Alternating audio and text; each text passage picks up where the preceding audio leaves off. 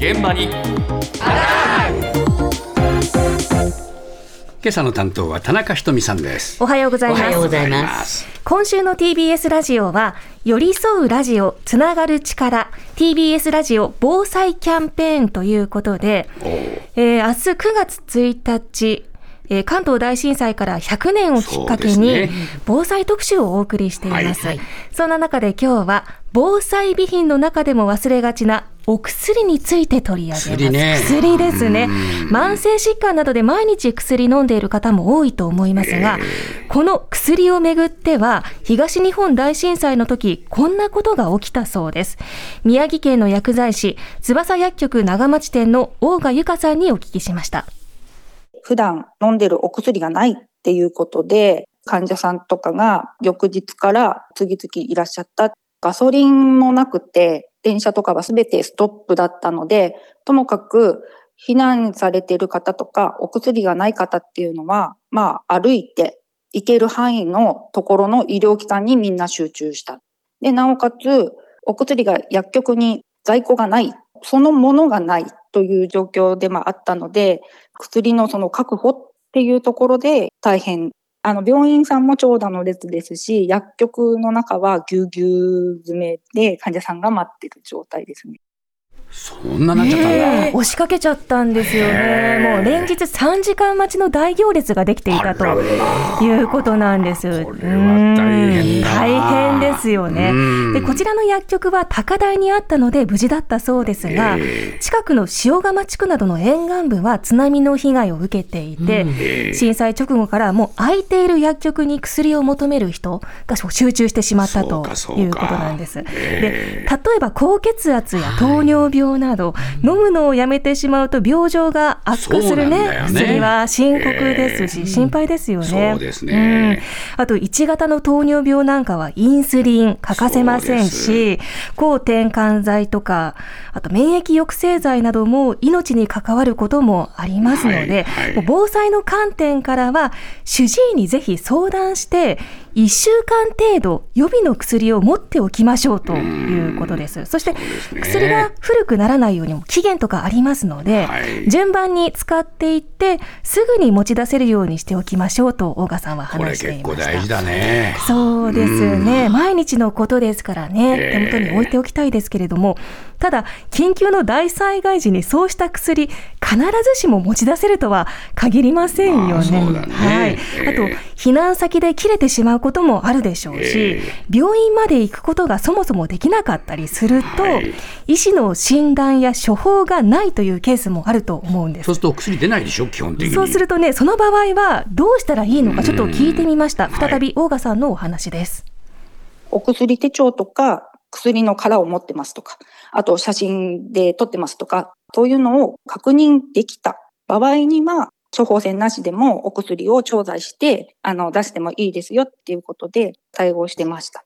例外的に可能ですっていうことですね。ただ、お薬って量も決まってるので、1錠飲んでましたとかっていうのでは足りないんですね。何ミリを飲んでたかとか、あと、いろんな薬を何種類も飲む方いらっしゃるので、全部の薬を言えますかってなると、なかなか難しいので、やはりお薬手帳があると安心なのではないかなと。結構な数をお薬手帳で調剤させていただいてました。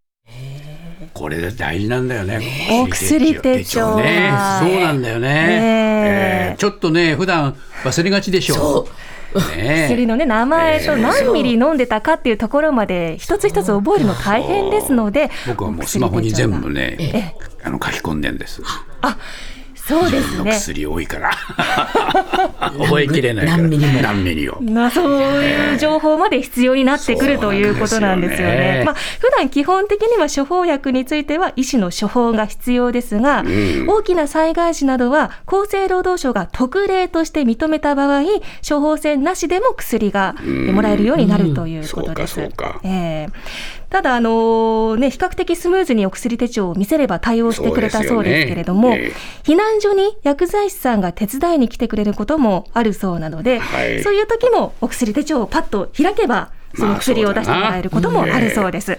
ということで皆さん忘れがちですが、お薬手帳も重要な防災備品として、これ常に肌に離さず持っておくことが大切だということで、まあ、薬の備えとして覚えておこうと思いましたが。そうでしたねはい。では、果たして現地では必要な薬がそもそも手に入るのか、大きな災害時、避難所や近くの薬局に必要な量が適切に届いているのか、こちらの問題について、被災地の視察を行ってきた岐阜薬科大学の教授、林秀樹さんに伺いました。